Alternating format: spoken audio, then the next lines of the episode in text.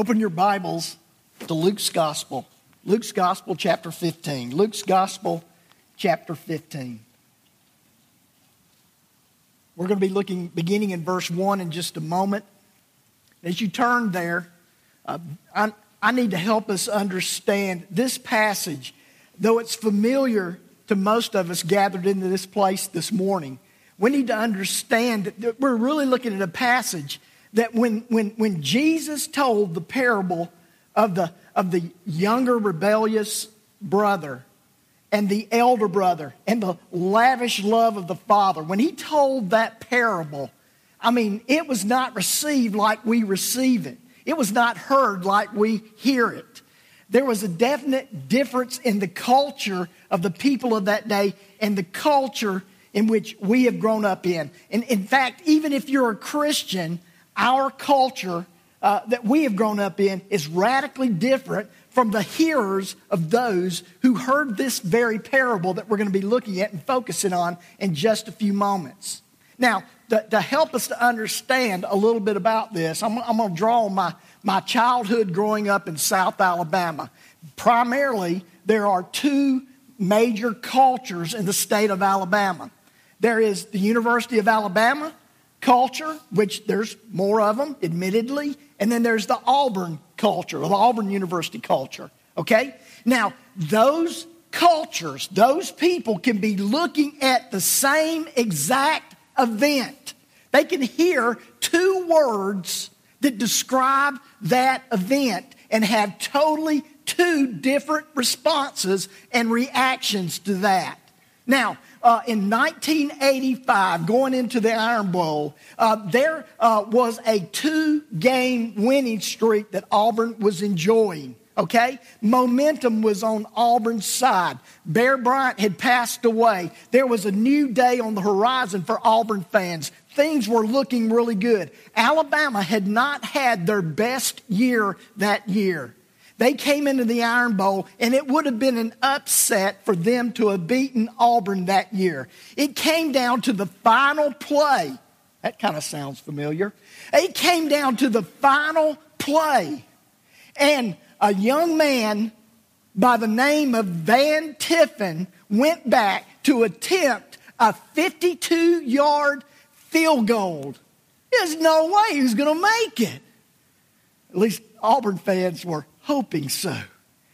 Alabama fans, in fact, they've got pictures. Their football players down on bended knee. They're praying that he's going to make that thing or whatever. And so he goes back and he kicks that, uh, that ball. And it goes to the uprights. Alabama wins. And those of us my age and a little bit older, and those of, uh, that are my age and a little bit younger, can hear the words to this day, Van Tiffin. And if you're an Alabama culture person or you're an Auburn culture person, you hear the words Van Tiffin, but yet you have a totally different experience because you're from two different cultures. And that's the way, when we look at this particular passage this morning, we are from a different culture than the original recipients, the original hearers of this passage. And we need to know something of that culture. And before we go any further, we need to do something more important. We need to stop and pray. Because what, what I had to share with us this morning, I pray God will use in a mighty way to help us to know God the Father in a greater way you know, so often we talk about the worship service and we speak of worship as, as, as singing. But, folks, I'm telling you, worship should never cease at the singing. Preaching should lead us to worship. We should see the goodness of God in a fresh way through the preaching of His Word. And we should be reproved and we should be corrected and we should, should repent. We should be touched at the depths and the levels of our heart so that we can genuinely be changed, the depths of our being, not just superficial actions on the outside. But that's what happens when we see God for who He is and we value Him as He is. So let's go to the Lord in prayer at this time. Father, I pray by your grace and mercy, not to make me look good, dear God, but in your name that your person would be magnified. That, Lord, today, that we would have a fresh sense of your beauty and your goodness. And that beauty and goodness would reach into the depths of our hearts. And we would, we would be changed afresh, Lord God. I ask that, Lord God, mercifully, that you would speak to us this morning, that your name would be glorified, and that we would not just be hearers of your word, but doers. And all God's people said, Amen. Okay, I want to I want to talk to us this morning about several things about that culture. First of all, this parable is given in response to the Pharisees, the primary recipients of the parable of the, the younger brother, the elder brother, and the good and gracious father is, is, is the Pharisees. Now, that doesn't mean that we're not to benefit from it. We are tremendous beneficiaries of this, this beautiful parable we're going to be looking at. But we need to understand the context. First of all, beginning in uh, Luke's Gospel, chapter 15, verses 1 through 3, we see the context. Now, the tax collectors and the sinners were all drawing near to hear him, that is Jesus. And the Pharisees and the scribes um, grumbled, saying, This man receives sinners and eats with them. So he told them this parable. So he tells them the parable of the lost sheep. He tells them the parable of the lost coin. And then he tells them the parable of, of what we normally call uh, the parable of the prodigal God, uh, son. But there's more there than that. It's the story of the, the younger son, the younger brother, and the elder brother, and the gracious father. And so he does that in response uh, to the Pharisees. Second, this is a Hebraic culture. And in a Hebraic culture, uh, they yielded to what is commonly known today as the honor culture. Honor culture. There was nothing more important than family. There was nothing more important than the community and village. There is nothing more important than national identity. And you say, well, where's God fit into that? Well, you honored God by honoring your family not disappointing your, your parents, your elders, doing exactly what they expected of you to do. And if you did something else, if you chose a different vocation in your life and you went in a different direction without their blessing and everyone, you dishonored them. Not only did you dishonor them, you dishonored the community.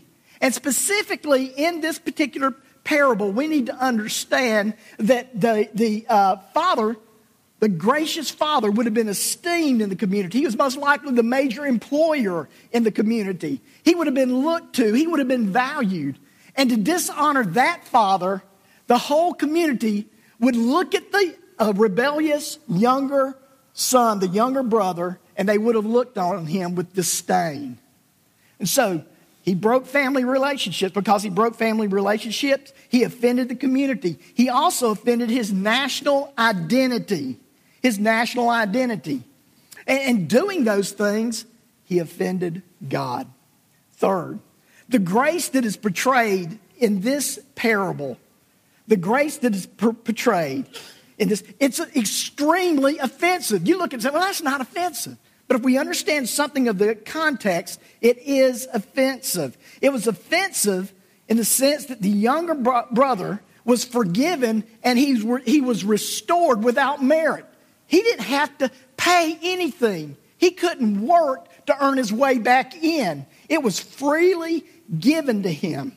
Also, it was offensive to the people that were listening, the Pharisees, when they were hearing this story. Most of us, when we read uh, the parable of the restoration of the younger son, tears come to our eyes. But those people who were standing in front of Jesus, they were getting blood red.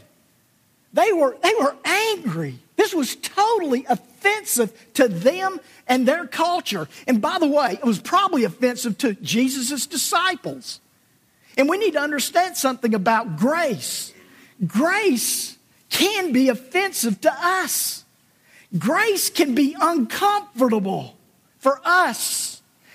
Grace can be uh, something that, that we can have definite problems with.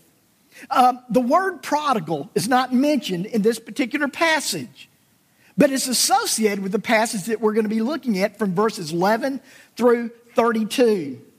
And, and Merriam Webster's Collegiate Dictionary defines it as reckless spendthrift. A reckless spendthrift.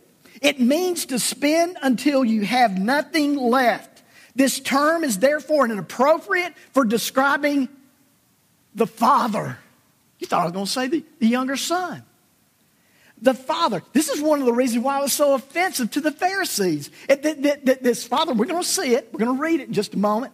This father was so lavish in the restoration of his son. They would have said, That man's crazy for restoring his son. He's reckless. He is the prodigal. The father's welcome to the repentant son was literally reckless because he refused to reckon or count his sin, the son's sin, against him and demand repayment.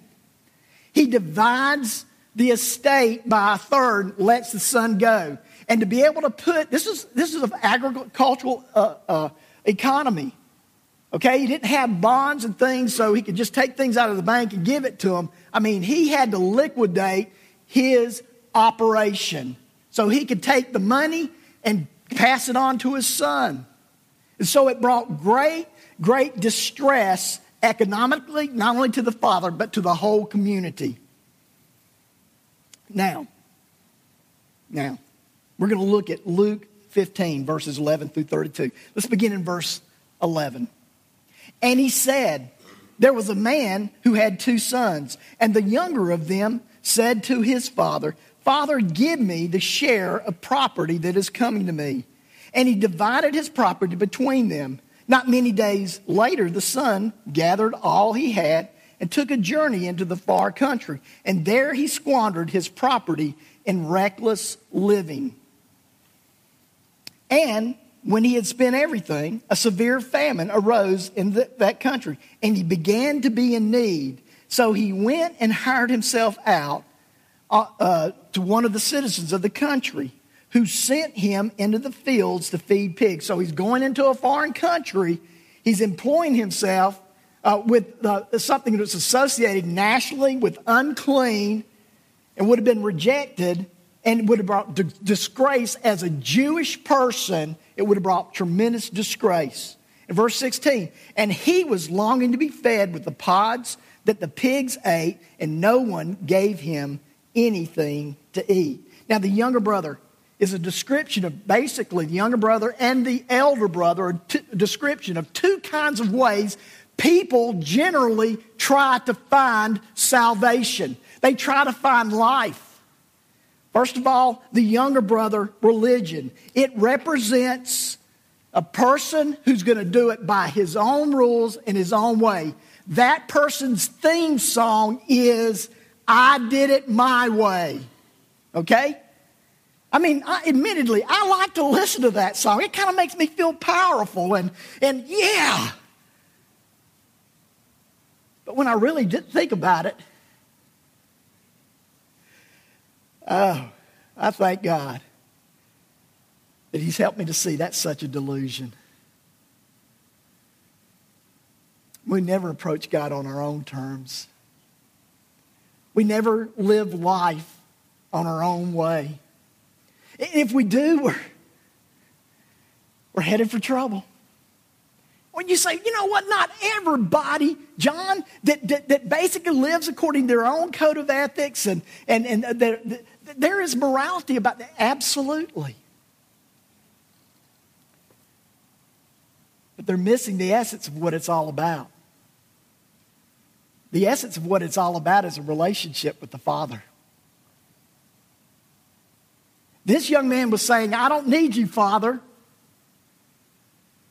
I'm going my own way. And when he asked for his inheritance, basically he was saying, I wish you were dead.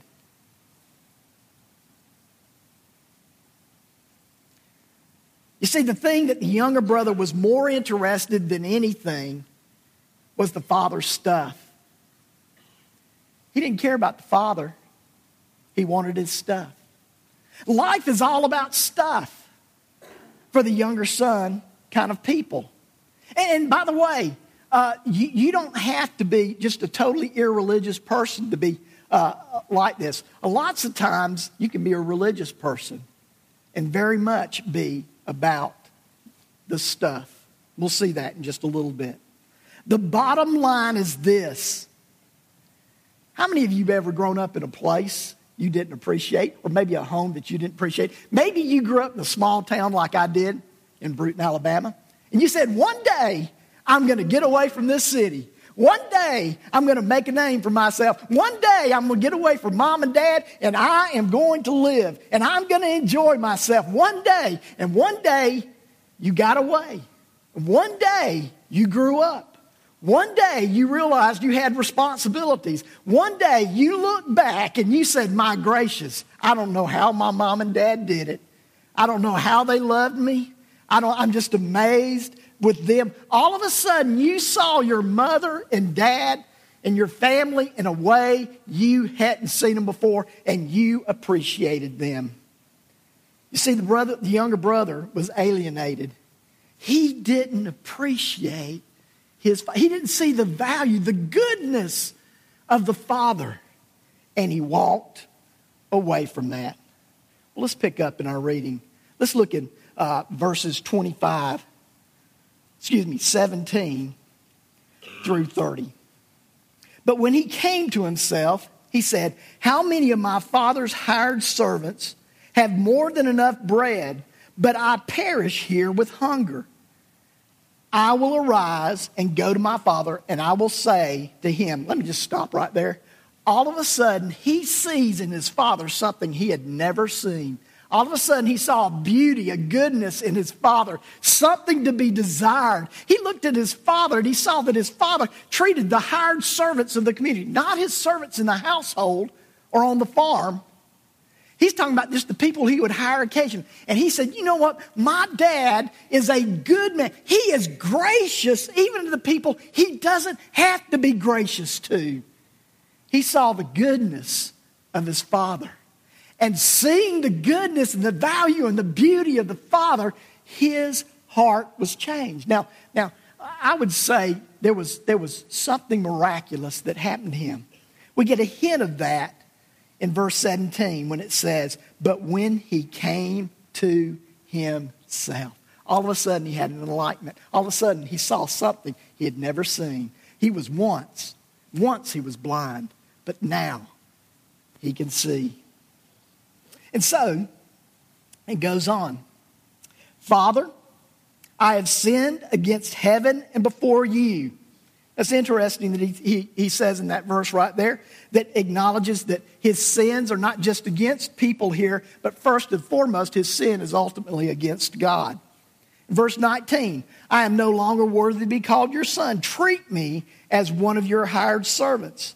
And he arose and came to his father. But while he was still a long way off, his father saw him and felt compassion and ran and embraced him and kissed him. And the son said to him, Father, I have sinned against heaven and before you. I am no longer worthy to be called your son. And he, you remember, he's already rehearsed this line. He's going to get in there. He's going to say, Hey, I'm going to work in the community. I'm not going to work under your household. I'm going to work like one of your hired servants out there. And I'm going to pay you back. The father interrupts him because the father will have nothing to do with his effort to restore himself to the Father. There's no way he could have done it anyway. So the Father interrupts him. But the Father said to his servants, Bring quickly the best robe and put it on him, and put a ring on his hand and shoes on his feet, and bring the fattened calf and kill it, and let us eat and celebrate. For this my son was dead and is alive again. He was lost and is found, and they began to celebrate. Now, his older son was in the field. And, and as he came and drew near to the house, he heard music and dancing, and he called one of the servants and asked uh, uh, what that, uh, these things meant. And he said to him, Your brother has come home, and your father has killed the fattened calf because he has received him back safe and sound. But he was angry. And that's the elder brother. He was angry and refused to go in. His father came out. By the way, the father came out to the younger brother. Now he's coming out to the elder brother. But, but he was angry and refused to go in. But his, and his father came out and, and entreated him, and, and he answered his father, Look, these many years I have served you. I never disobeyed your command. Yet you never gave me a young goat that I might celebrate with my friends. But when this son of yours, who has devoured your property with prostitutes, you killed the fattened calf for him. And he said to him, Son, you are always with me, and all that is mine is yours. It was fitting to celebrate and be glad. For this your brother was dead and is alive.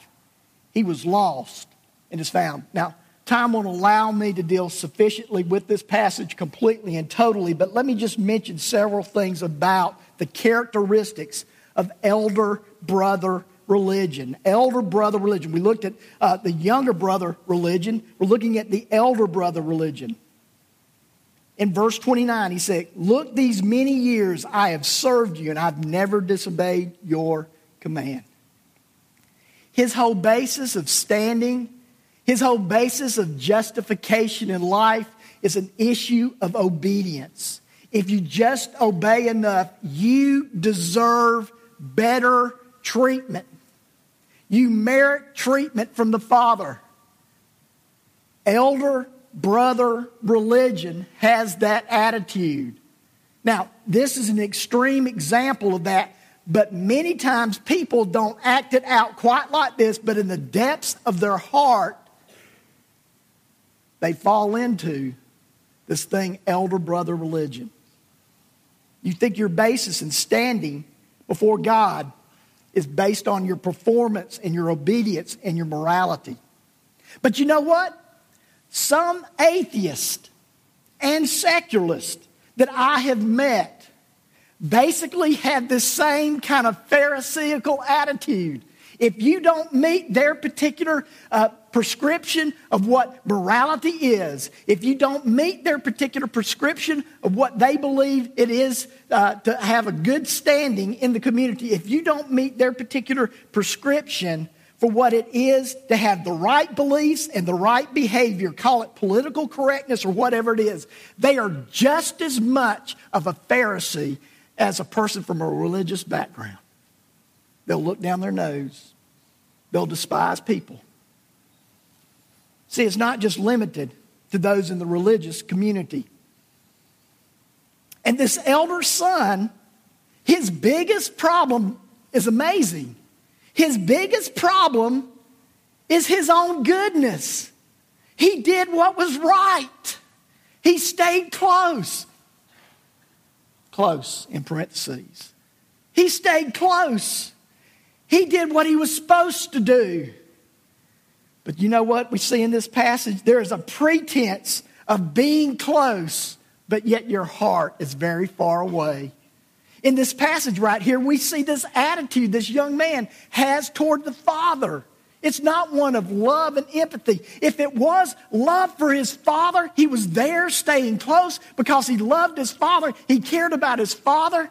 He wouldn't have been so upset because he knows that this is the happiest day of his father's life. And that which made the father happy would have made him happy if he really truly cared about the father. See, the problem with the younger, younger brother was that the younger brother prized the stuff. But the elder brother had the same exact problem. He wanted the father's stuff but in order to get the Father stuff, he was going to stay and do the right things and live up to the right expectations and do everything. And so, therefore, what really gets in his way is his own self righteousness and his obsession, his idolatry with the Father's stuff. He's just as guilty.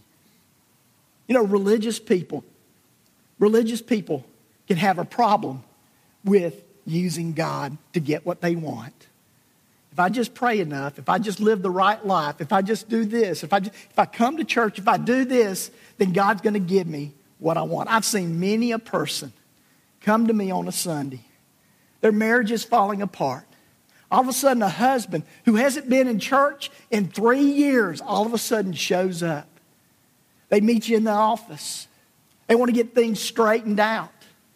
And the, and, and, the, and, the, and, the, and the wife is just fed up. She just can't take it anymore. And, and, the, and the husband says, I'm going to change. I'm willing to change. There's tears. There's all kinds of remorse. Things look so good for the next six months, maybe close to a year. But something happens. And oftentimes, if not most of the time, what happens is there was a superficial change in the heart of the husband. He did everything he was supposed to do. He tried, he changed, but after a while, there was no genuine heart change. He went back to his old ways. A lot of us try to use God that same way. The primary motivation of an elder brother is the same as that of the younger brother. They're seeking the possession and the power. Tim Keller, in his book, by which uh, influenced my life tremendously, The Prodigal God. You can write that down. I would encourage you. It's a, it's a small read, it's, it's, it's a powerful read. Tim Keller says this Elder brothers are moral only for their own benefit.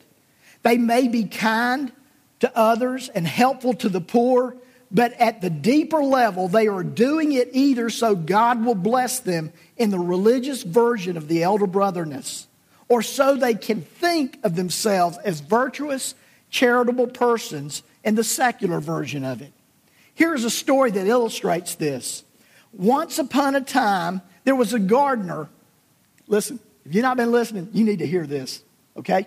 Once upon a time, there was a gardener who grew an enormous carrot. He took it to the king and said, My lord, this is the greatest carrot I have ever grown or ever will grow. Therefore, I want to present it to you as a token of my love and respect for you. The king was touched and discerned the man's heart. So as he turned to go, the king said, Wait, you are clearly a good steward of the earth. I own a plot of land right next to yours. I want to give it to you freely as a gift so you can, can garden it all. And the garden was amazed and delighted and went home rejoicing. But there was a nobleman at the king's court who overheard all of this. And he said, My, if that's what you get for a carrot, what if you gave the king something better? So the next day, the nobleman came before the king, and he was, he was leading a handsome black stallion he bowed low and said, My Lord, I breed horses, and this is the greatest horse I've ever bred or ever will. Therefore, I want to present it to you as a token of my love and respect for you. But the king discerned his heart and said, Thank you, and took the horse and merely dismissed him. The nobleman was perplexed. So the king said, Let me explain. That gardener was giving me the carrot but you were giving yourself the horse. See, his whole motivation was not for the goodness of the king, it was totally selfish. Keller goes on and says, Elder brothers expect their goodness to pay off. And if it doesn't, there is confusion and rage. If you think goodness and decency is the way to merit a good life from God, you will be eaten up with anger since life never goes as we wish. You will always feel that you are owed more than you are getting. Now, there is a better elder brother gospel. The better elder brother gospel. That word gospel. Where's the good news in this? Well, there's a lot of good news here.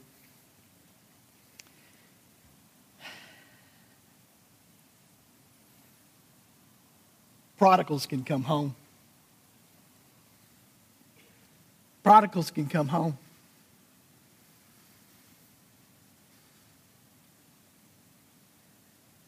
I don't know if you've ever had to tell somebody that you were wrong and ask their forgiveness.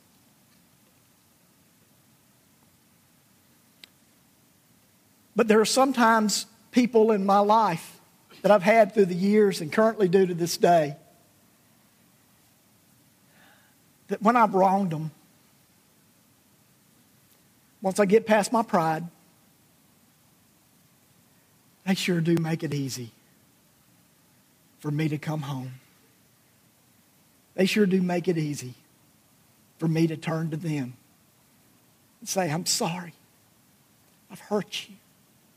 I've sinned against God. I've sinned against you. Will you forgive me? Maybe your image of God today is one who's standing at the door, and if you did come home, he'd be standing there with his arms folded and saying, It's about time. Boy, do I have plans for you. Get out there in the field. You're going to earn it. You're going to pay for it.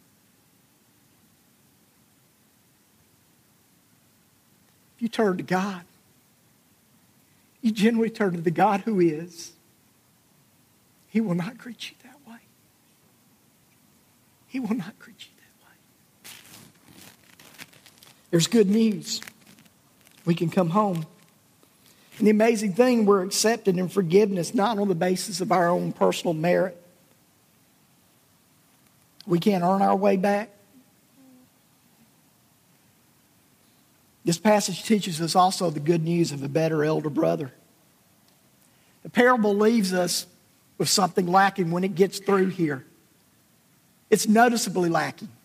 In the first two parables, the parables of the lost sheep and the parable of the lost coin, somebody went after the sheep. Somebody went after the coins. But in this passage, nobody goes after the, the younger son. The account of Cain and Abel. God told Cain, Cain, you are your brother's keeper. It would have been the responsibility in this culture for the elder brother to go after his younger brothers and family members and sisters. But in this account, nobody went. You see, the Bible teaches us that Jesus came to seek and to save that which is lost. Jesus is the better elder brother. Thank God we don't have an elder brother like the one that's told in this parable. Amen. He gladly left his home. He gladly left his home.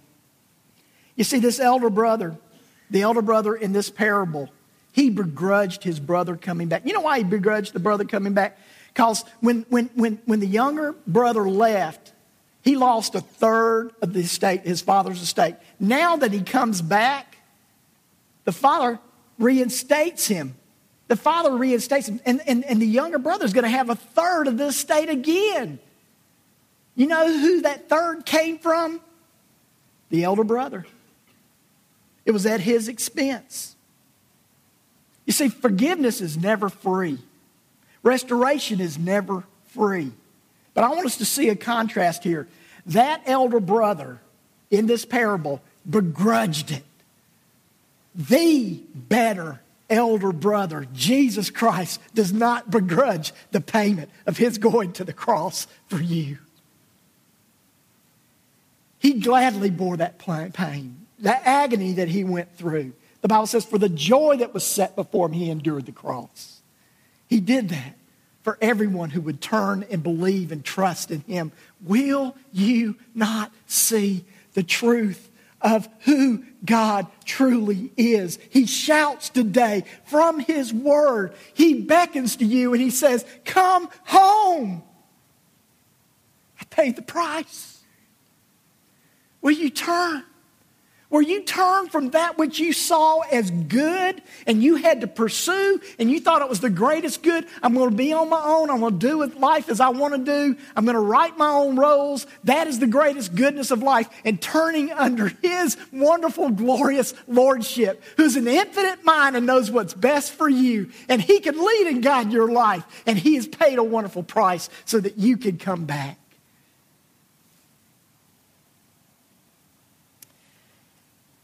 Stories told.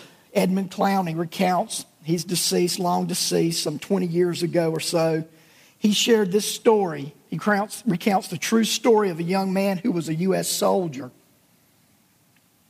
missing in action during the Vietnam War. When the family could get no word of him through any official channel, the older son flew to Vietnam and, risking his life, searched the jungles and the battlefields for his lost brother. It is said that despite the danger, he was never hurt because those on both sides had heard of his decision and respected his quest. Some of them simply called him the brother. This is what the elder brother in the parable should have done. This is what the true elder brother, Jesus Christ, has done. He would have said this, and quite literally he did Father, my younger brother has been a fool, and now his life is in ruins. But I will go back for him and bring him home. And if the inheritance is gone, as I expect, I'll bring him back into the family at my own expense. Indeed, it is only at the elder brother's expense that the younger brother can be brought back in. Because, as Jesus said, the father has divided his property between them before the younger son had left. Everything had been assigned, it had already been assigned out, divided out. The younger brother had gotten his one third portion and it was completely gone. Now, when the father says to the older brother, My son, everything I have is yours, that is literally the truth. Every penny that remained of the family estate belonged to the elder brother. Every robe, every ring, every fattened calf was his by right. We saw where the younger brother was restored. He was restored with the robe. He was restored with the ring. He was restored with the celebration of the fattened calf. The true and better elder brother, Jesus Christ, has given for us who call him as Lord and Savior and who will turn to him at this moment or today, if you will just but turn to him and trust him, he will restore you as a son. He will give you his robe. He will give you his ring of acceptance and place and status. He will do that for you at great expense. He has done it for each and every one of us who would choose to turn to Him and believe in Him.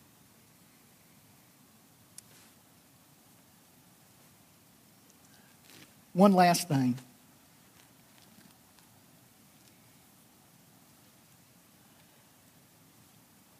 Pharisees are really good. And by the way, I count myself as one who has problem being in a Pharisee and attitude quite often. Quite often. I mean, daily.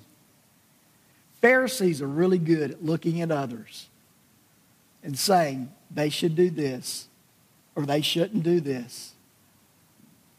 And Jesus speaks to the Pharisees in Matthew's gospel. And he tells them that you are good about putting burdens on people telling them you ought to do this and ought to do that and, ought to, and not do this and do all this. But he says to those Pharisees, you will not lift one little finger to help them.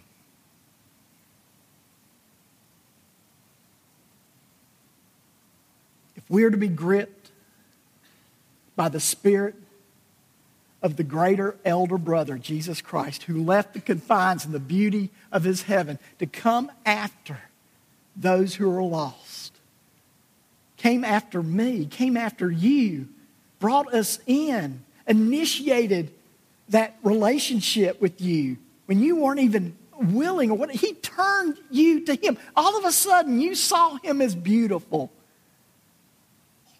He does that for you. Will you not also go after the lost brothers out there who need to know Jesus? Will you go beyond? And will you lift yourself up out of your seats and go and vocalize a message about what Jesus Christ has done? Let's go to the Lord in prayer. Father, I thank you for your word. This time together to look, Lord God, and to, to be gripped by such a tremendous story that represents amazing truth. Lord God, I thank you Lord God, you, you, you reveal hearts. And Lord, I, I was brought into a converting relationship with you because, Lord God, all of a sudden, by your grace, I saw you beautiful in a way that I'd never seen you before. Lord, I also, now that, that I've become a follower, some 25 years later, I find myself with such Pharisaical attitudes. I find myself trying to justify myself as better. I find myself forgetting the gospel of how I actually got in good standing with you. Lord, help me to remember. Help my brothers and sisters gathered here today to remember. And help us, Lord God, to have mercy upon the elder brothers, those who are motivated by religion, motivated by their self efforts to find standing before you. May we be merciful and gracious to them. And Lord God, may we by your grace, go after our brothers, our kinsmen that are lost, that don't know you. We have a responsibility. And may we be faithful. In Jesus' name we pray. Amen.